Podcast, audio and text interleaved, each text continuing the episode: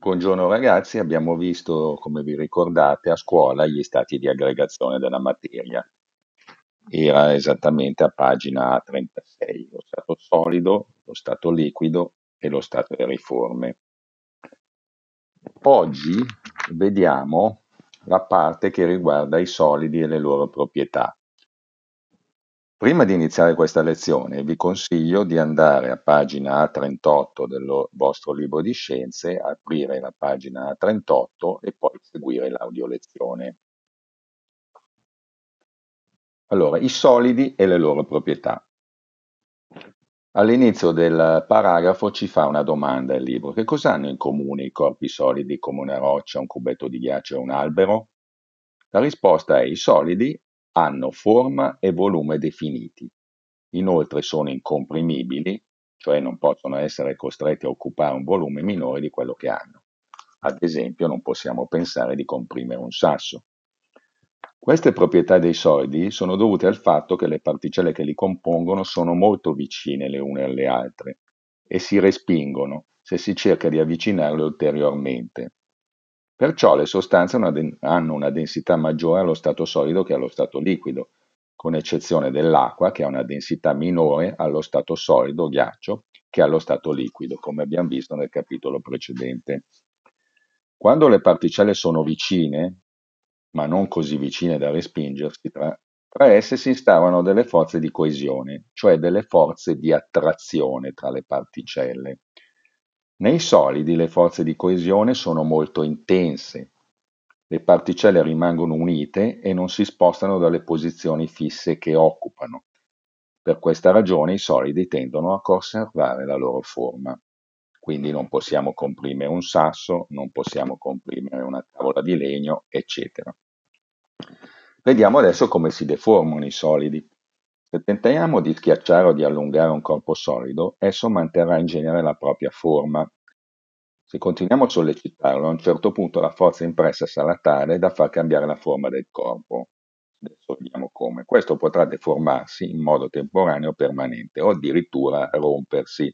Quello che succede quando prendiamo in mano un rametto di legno, pieghiamo con tutte e due le mani finché il ramo si spezza.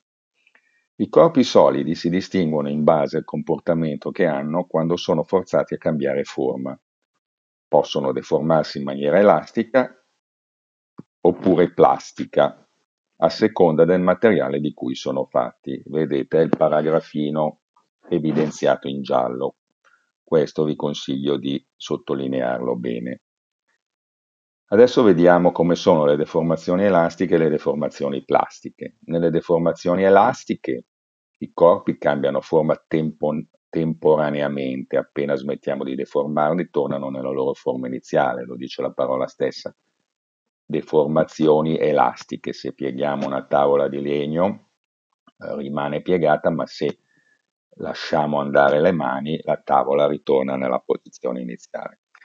Nelle deformazioni plastiche i corpi cambiano forma in modo permanente, anche quando non sono più sottoposti alla forza deformante.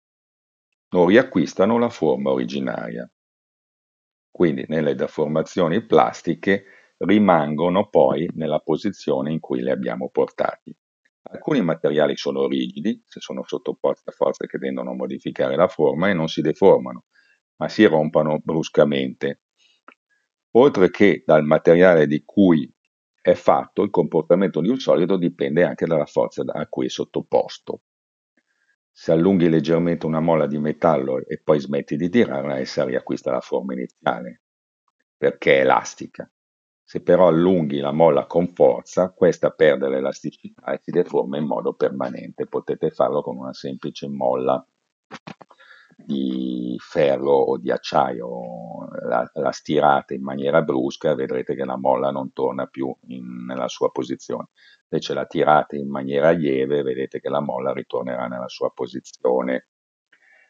Adesso c'è un piccolo paragrafino che vi dice capire le parole. L'aggettivo elastico deriva da una parola greca che significa tirare sia spingere. Quindi sia tirare sia spingere, quindi è una parola greca Quindi impariamo un po' di etimologia delle parole in questo caso.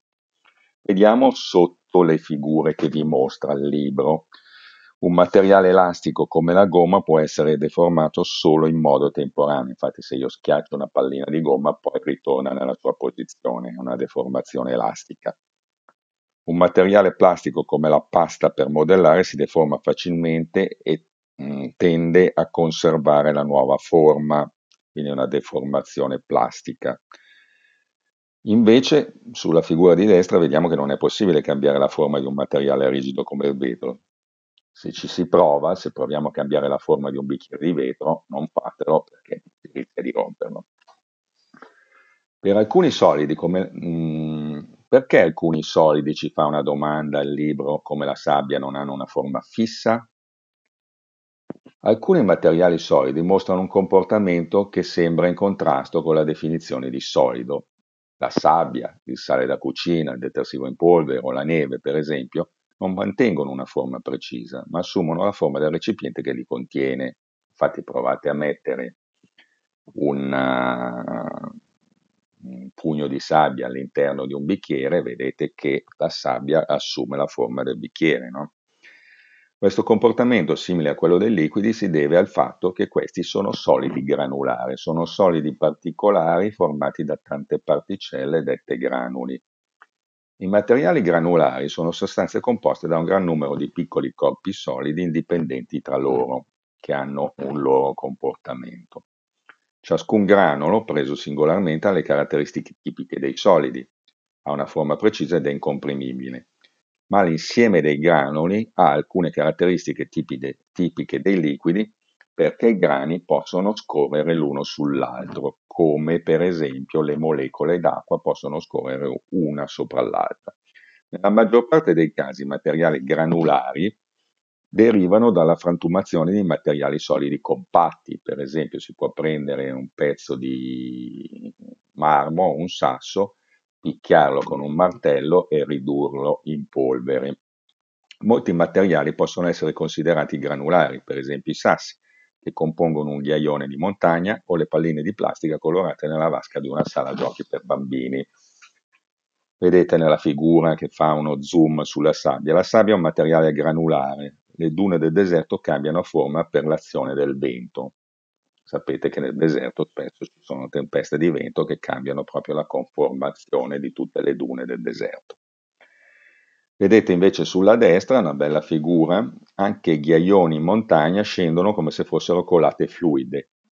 La ghiaia rotola un po' alla volta a valle. Questi ghiaioni sono formati dall'erosione delle montagne quando i ghiacciai si sciolgono, come sapete adesso anche con l'aumento della temperatura per effetto serra. Fate gli esercizi a pagina A39 e ci sentiamo alla prossima audio lezione. Grazie a tutti.